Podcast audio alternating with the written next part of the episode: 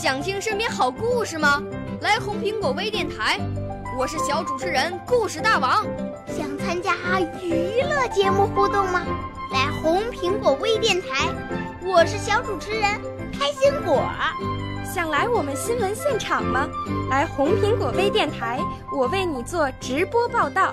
想有个机会脱口秀吗？来红苹果微电台，我带你在精彩栏目中互动开讲。我们的语言魅力在这里提升，我们的儿时梦想从这里起航。大家一起喜羊羊。少年儿童主持人，红苹果微电台现在开始广播。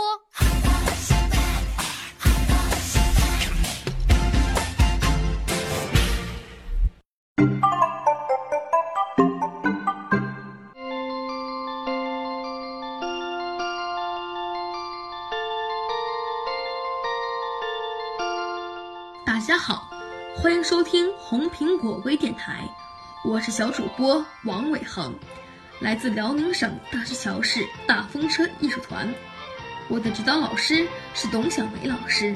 今天我给大家讲一个小故事，福妮儿。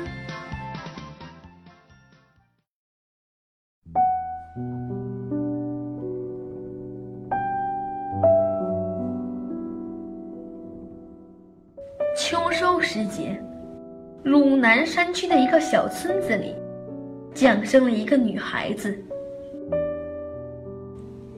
沉浸在丰收喜悦中的爸爸，望着场院上那金灿灿的麦穗，笑着说：“咱妮子有福，就叫福妮儿吧。”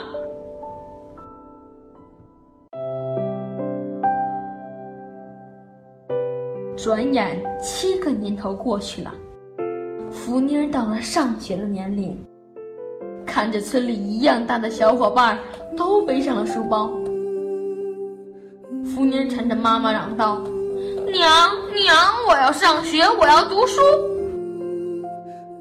可是福妮儿哪里知道，爷爷去世时欠下了一大笔债，爸爸上山采石又砸了双腿。全家生活的重担都压在妈妈一个人的肩上，妈妈不忍心让女儿失望，抚摸着福妮儿那乌黑的短发说：“福妮儿啊，什么时候你的头发长到齐腰那么长，娘就去送你上学啊？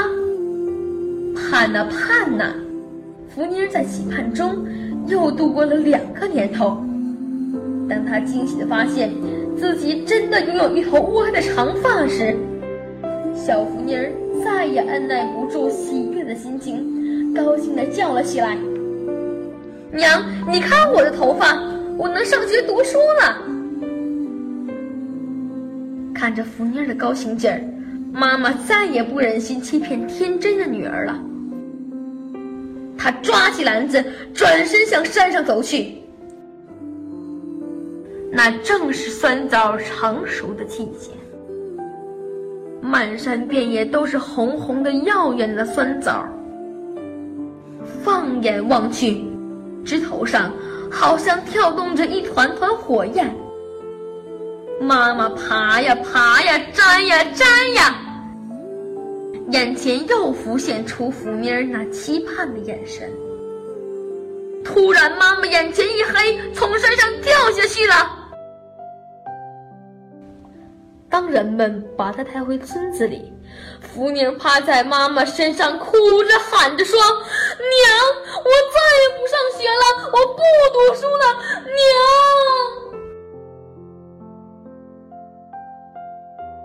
几天后，在通往城里的路上，走着一个梳着短发的女孩，手里拖着一条长长的辫子。两眼呆呆地望着远方。有人说，那就是福妮儿。